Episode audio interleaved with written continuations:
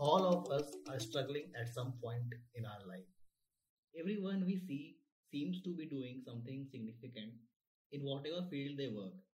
Everyone seems happy and content, but a lot happens behind the scenes that we don't see happening online. If you are struggling or feeling lost, then make sure that you speak with those who are close to you. Drop a message, vent out, or do anything, but don't leave yourself alone. Hey everyone, welcome to Daily Passenger Responsible Travel Podcast. Please make sure that you subscribe to the platform on whichever platform you are listening, whether it is Spotify, it is Google Podcasts, it is Hubhopper. With the progress of the episodes, I have realized that a lot of my guests are going to be the ones who are either living in the mountains or have been there at some point of time. A couple of these guests are going to be from Dharamshala because I've spent a lot of time there and made some really good friends. Our today's guest is a big fan of my writing. I am a big fan of her writing. She's a teacher, a baker, a writer, and obviously a traveler. Her anecdotes on her day-to-day life on what actually goes on when you move to the mountains are really interesting and eye-opening. So without further ado, I would like to introduce you guys with Nidhi and most probably Sky, whose expert opinions you may get to hear in the background.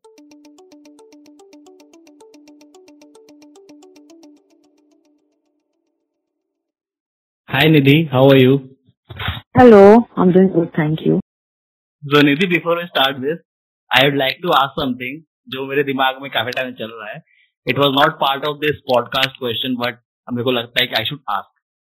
So there is a internet पे there is a battle going on between YouTube and TikTok.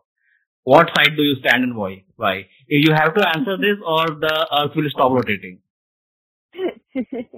I am not a TikTok user, and all the TikTok data, like all the TikTok videos I come across is on Instagram, so I can't really vote for TikTok here. Like YouTube is, I'm old school, yeah, and YouTube is old school. It has to win hands down. This is not even a competition, Anshul. It's not. TikTok doesn't. But however, having said that, there are a surge of people who are saying TikTok is going to gain a lot of prominence and help out with businesses and all. I don't know if I can disagree with them, but YouTube wins hands down. I mean, it's not worth it. You should actually download TikTok and post Thai ke videos. You get a lot of content. Jo dogs of Dharamkot karke, you should start an account. I've seen all the TikTok videos that I've seen on Instagram are all of them are dog related. A couple of them were uploaded by me as well.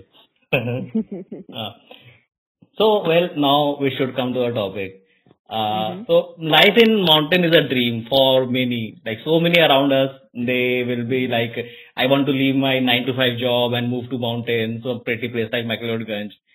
What has been your experience with this life, and now that you have been here for around 2 years? In Dharamshala for almost 3 years, but in the mountains for 5. Ah, right. Including Arunachal. So, how has your experience so far with this life? What is the reality? Is there any reality check you would like to give to our listeners?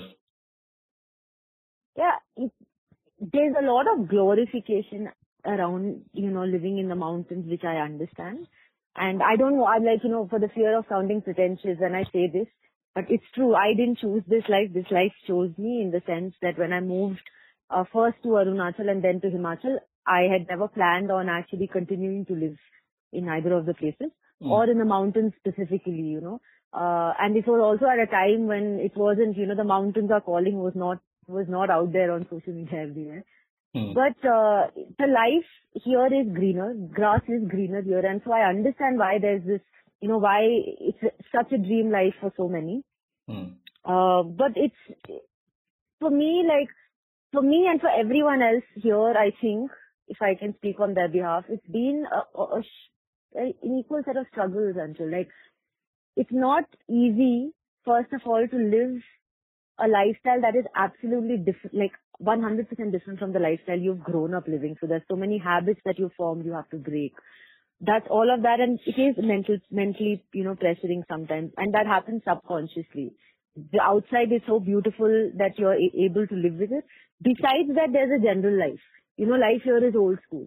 And I don't want to sound like I'm romanticizing it when I say, you know, in the winters, we don't have power for days, or I'm still way more privileged than some of the, like, you know, the villagers who born and raised here. You know, I still have a geyser in my bathroom. Many don't, right? But even then, like, we don't have power. We don't have water on our taps.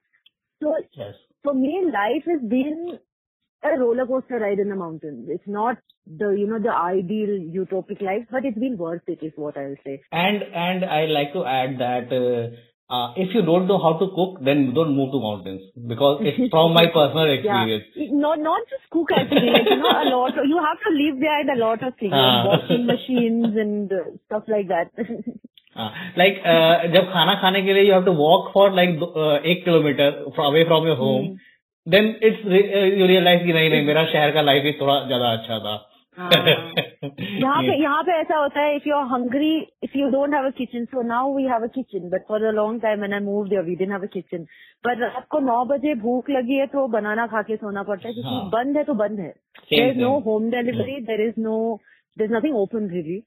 So you get used to it. You get used to not living with you know, conveniences. But my introduction to responsible travel and zero waste movement and plastic free life started from Dharamshala. So that is one credit that I like to give it to the mountains, that a lot is changing there. I also like to add that Dharamshala and Bir have a very small but impactful zero waste community growing over here. There are hostels, bakeries, cafes that are recycling, tetra packs, reusing, upcycling. It personally makes me really happy, because 5 years back when I started working with Waste Warriors over there, then I used to feel that there is no hope in whatever we are doing. But now there is a whole group of like aware people over there. And a lot of these people have come from outside, and they are actually educating the locals that why they should use less plastic and should not to use straw, and add a water refilling station at their cafes, right? This is basically like we're all kind of unraveling the consequences of what we brought. I mean, if you essentially look at the villages, go back before plastic, these villages weren't, you know, using plastic, or these villages, you know, there's a system of, for example, burning waste in many villages here. And that was prevalent, and it made sense because they were not ever burning plastic, because there was no plastic. Plastic is something that came, not completely, but to a large extent as a result of consumer increase and tourism in these villages. But yeah, but there's certainly like in the mountains, I feel, when you live here, you're closer to the source of everything and the outcome of it. In the sense that, you look at the food that is on your plate, you watch it growing. And at the same time, if you're throwing something, it's sad when I say this, but in the city it blends in. Someone will come and take my trash, I have no idea what's happening to it. Or even if it's somewhere on the road, it just blends in. Here, if you find one packet lying somewhere in the middle of a field or the jungle, it's going to stand out. And it stares you, you know, like stares at you. So, यहाँ पे मतलब अपने आप ही अंदर से आ जाता है कि why would you want to, you know, ruin that balance? वो balance है बहुत अच्छे से यहाँ पे.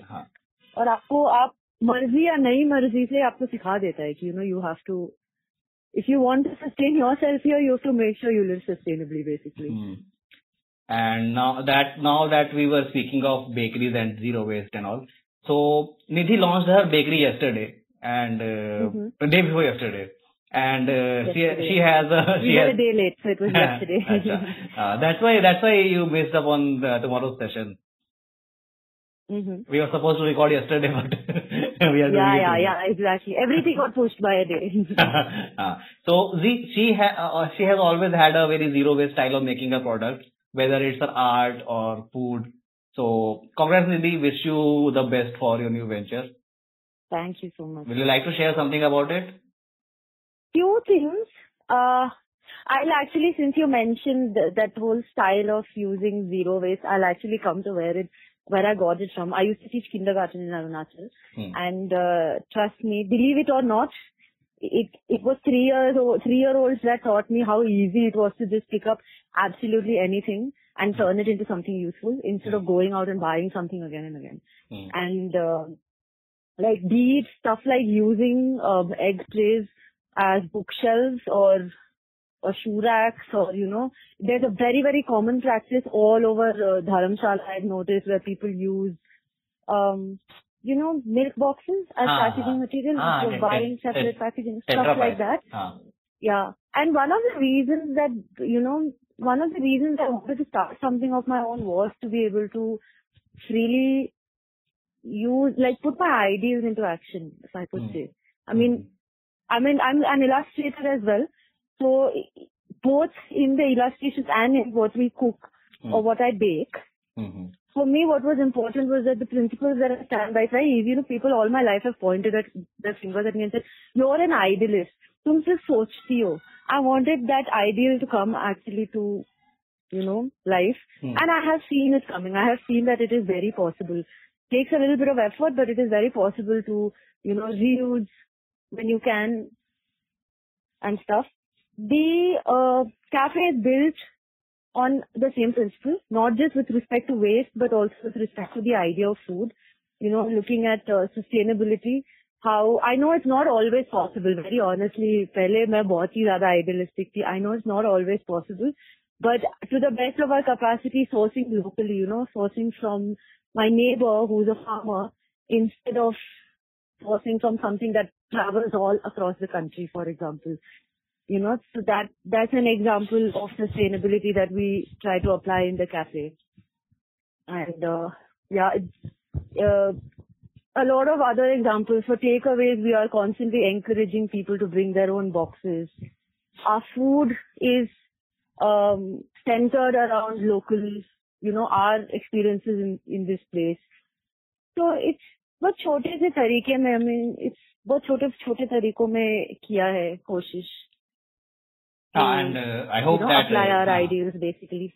And I hope that successful hoye and it inspires others to follow the same thing. I like to record another episode once your cafe is like started in full in a full-fledged way. Yeah. So you have traveled a lot and not like typical social media travelers.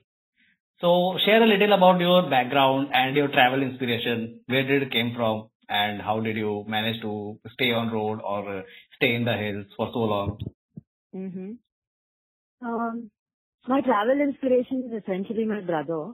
When I was, he's 14 years older to me. So when I was a toddler, we had a backpacker in the family. That was him. And this I'm talking about in the 90s. We had a backpack, first of all. I knew what a backpack was when I was that young. And I would watch him, you know, pick it up. My mother's always encouraged us to do that. And I would watch him. And it's not like, it was a very budget traveling scene only because I don't come up from like, you know, a uber rich family. But it was awesome watching him take those steps as a young teenager. As a very, very young toddler, it left a very, very strong impression in my mind. When I grew older, and yes, there was no, you know, Instagram.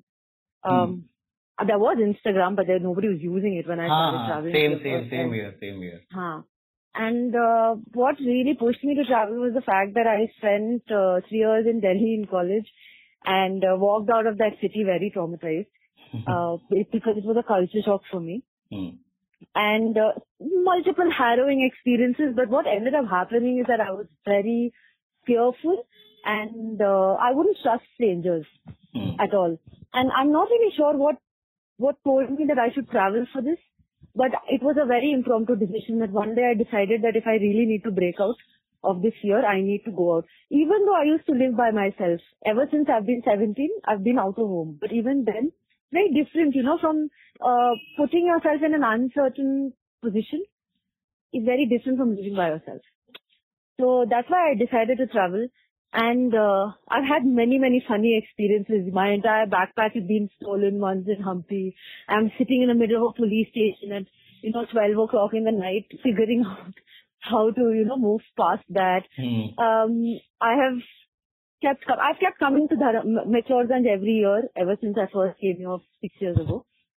and that has taught me a lot. So there's a lot of good experiences, bad experiences, but one thing that stands out to me, because I used to travel when there was no social media, is the unpredictability of it. You know, like, abhi sab kuch hai, samne dikhta hai. Matlab, at that time, to me, it was truly uncertain. I had no idea where I was going. I had no idea. You know, there were no bucket lists. There were no, you know, these are the best cafes, which is nice. It's nice to know all of that. But at the same time, that sense of unpredictability was really cool. And also, I feel, you know, you take pictures more for memories than aesthetics when there's no social media around, you know? That yes. Yeah. You have now lived in two different sides of Himalayas, Arunachal and Himachal. How life is different at both places, in your opinion? I moved to both places for different purposes, and that, you know, that paints the picture I have of both these places very differently. In Arunachal, I was a full-time teacher. I moved there for a job. Of course, the fact that it was in the mountains did, you know, lure me too, but my main purpose was there as a teacher. But if I was to, and here I moved as a traveler, and, you know, so I've had much more freedom in a different sense, you know, to look at things here than I have had over there. But if I were to look at the lifestyles in both these places, then I would say, I lived in a place called Jamsegachal near Lumla, near the Tawang, in the Tawang region basically. And if I were to describe, you know, the villages around, it would be what, you know, Dharamkot used to be 20, 30 years ago. You know, the way tourism has impacted this place in Himachal, both positively and negatively. There's a lot of positive things. I will never complain about Wi-Fi again in my life after having lived there without it, and stuff like that. But the idea of development is very different in these two places. Right. Over there, we didn't have television. We didn't have mobile phone networks because it was in the military area. So Bhutan was 2 hours away and Tibet was 4 hours away. So it was, the military would often cut off network, which was, and BSNL was the only network there, which basically, usko bhai saab nahi lagta bolte hain wapas. Kisi ko lagta nahi hai kabhi. So life was very different there. Matlab, everybody says these things, you have to be present in the moment and, you know, take in the present moment. Wahan pe sab koi bolta nahi tha. Wahan pe life was like that. It was very slow. It taught you 100% that you have nothing in control in front of nature. No matter all the money you have, no matter all the resources you have, if nature decides that your plan isn't working out today, then your plan isn't working out today. Himachal, on the other hand, it's somewhere in between, you know, the spectrum of Arunachal and city. It's the best of both worlds also, if you could say. Pizza milta hai ek chahiye to, banana hai to saman bhi milta hai pizza ka, matlab. Like, privilege hai yahan kafi, kafi zyada. Privilege bahut relative cheez hai. So for the life I lived in the city, I would say there's so many, you know, things and struggles that I have to go through here, but nothing compares to the life over there. Also the sleep at night, it is absolutely silent. Like, there's a different kind of peace in Arunachal. Like, I won't complain about this place, but that's a different thing altogether. Yeah. Right. Travel gives a unique perspective to those who want to gain one. Nidhi also has a small art studio where she creates beautiful postcards on recycled paper, along with diaries and a couple of more things. So, would you like to share something about your work? Yeah, I started illustrating out of no choice, really. Like, I'll be very honest here. I have no background in art. I used to teach arts to kids, and I used to doodle, as you know, in the various other jobs I had or in class, I've always doodled. And when I moved here, I worked in a hostel for almost a year, and then before that, I was a freelance writer.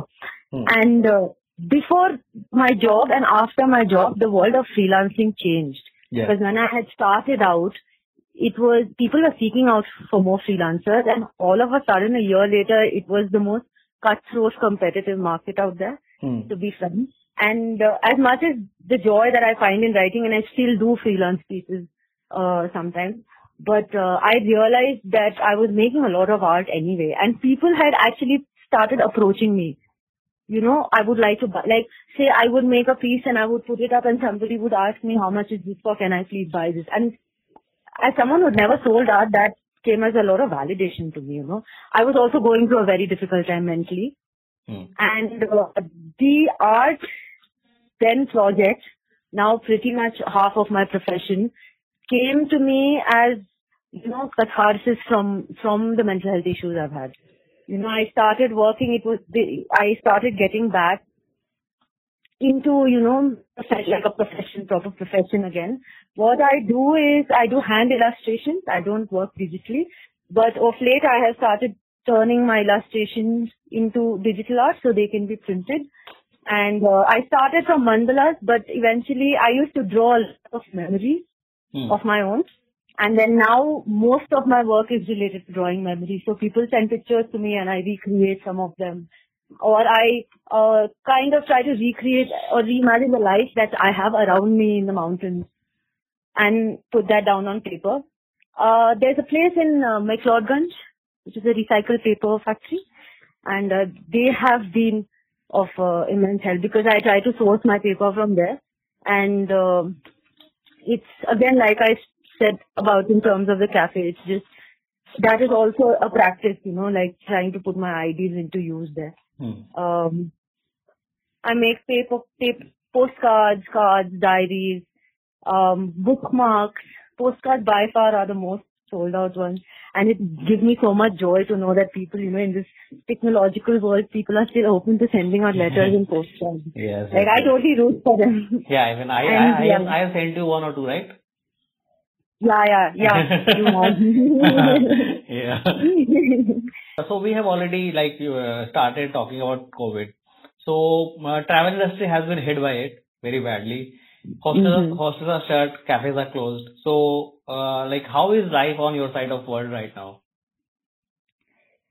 Our entire livelihood, you know, locals, tourists as in outsiders. I'm still an outsider, really, no matter how long I live here. I can't compare myself to a local.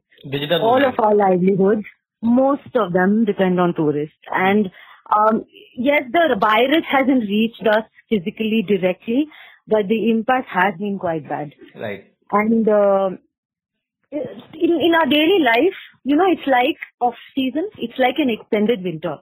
Because I see that it's much worse for many, many places around, even the non-tourism places, right? So for us, it's like everyday life is like an extended winter. Like every year during winter, all the tourists go away and it snows a lot and there's no power sometimes and all the takeaway shops, all the restaurants are closed. The shops only open for 2, 3, 4 hours, right? Basically, that entire thing has continued through. So every day, and there's stuff. Like, it's privileged to have a forest to walk around, you know, and so much open space. But having said that, futures have become very uncertain. You know, like, none of us know, even to this time, like, we're all trying, speaking for a lot of my other friends also, we're all trying to do what we can right now. Yeah. The locals also, it's, in this moment, everything seems, you know, like, everything will be solved. But all of our futures are very uncertain because, like, 100% of our livelihood is based on tourism. And this is peak season. It's been peak season for 2 months. And we've had, like, zero, you know, occupancy in hostels, zero tourism here. Since we have been, we are talking about how COVID has left Dharamshala clean and there is a fear that the plastic waste will return once tourists restart traveling. So is responsible traveling and leaving low footprint, is it really challenging or like people are just lazy? Both, yeah, Anshul. Like I will vouch for the fact that it is 100% possible to be able to be responsibly traveling. You know, it is not an excuse. There is no excuse for leaving a carbon footprint, you know, basically. And sometimes truly, it breaks my heart to say this, but sometimes people truly, because of entitlement, because of privilege, they are either not able to see it or they deliberately ignore it. And just, they're lazy people everywhere and they're just lazy about this. Having said that, I used to be much more, you know, I used to have much more extreme opinion when it came to living responsibly and sustainably. And I have come to realize that it is difficult. It comes with a lot of compromises. And slowly, there's a very famous quote which says we don't need 20% of the world being perfectly sustainable. We need 80% of the world being imperfectly sustainable. Yeah, that is what the solution forward is. I totally understand that because there are a lot of times there are no alternatives. All alternatives are very expensive because the system is so capitalistic. Like for example, the constant tiff between beeswax wrap and the plastic wrap. I'm just using it as an example because in my kitchen you need a lot of these things, right? These are they're probably 4 times more expensive than the amount of plastic wrap I would use. Yeah. So I have both. I hate using plastic wrap, but I have to keep one in hand because I have an option. But at the same time, and when I started off this kitchen, I was so fervent about my zero plastic kitchen karungi, and then I realized that having a zero plastic kitchen is a huge privilege, and I'm putting my steps forward to it. Like every day, if I have an option, I will choose something that is, and I'm using myself as an example and illustrating how it is challenging. I will choose something that is not plastic. But sometimes alternatives are not possible. And so what I have realized is that for every one thing, for every one carbon footprint that I leave, or for every one place where I don't have an option, I'm sure there are 4 other places where I do have an option. And over there, I choose to live sustainably. So there is no excuse here, basically. It is difficult, but we don't have an option. Like climate change is real. There is no going around it. We have created the monsters we were talking about in textbooks, 10 years ago. Then the future, when I used to read about climate change in my textbook, I used to think when I'd be 50, 60, 70 years old, aisa hoga. But that's just the case. Already it's happening. And also, secondly, given that I've been a teacher, I feel personally responsible to constantly think about what kind of a world I want to leave for my children. What kind of a world I want them to live in. They have a higher stake at the end of the day. So it's hard, but it's definitely possible. And one step backward, 4 steps forward type situation. So Nidhi, with this, we'd like to end this session. Thanks for joining us and taking out your time for thank you. Interview. Thank you for letting me join. Yes. To our listeners, don't forget to subscribe to the podcast on whichever platform you are listening. And make sure that you tell me about your take on YouTube versus TikTok. Okay, for you, I'll give it a try. I will probably not download the app, but I will be more open to watching TikTok videos, and then I will give you honest feedback. Yeah. You can also connect with Nidhi on Instagram at... Nidhi Pai, Nidhipi, and our new handle for the cafe is kitchen.rain. We're very new to this entire system. Please show your support and love. And you can also follow her studio's Instagram and buy her artwork. That's at the Wildflower Studio. Yeah, a lot of her earnings from selling her art and diaries go in donation for flood victims and other disasters. So you will be taking part in something nice. Goodbye, and we'll see you soon.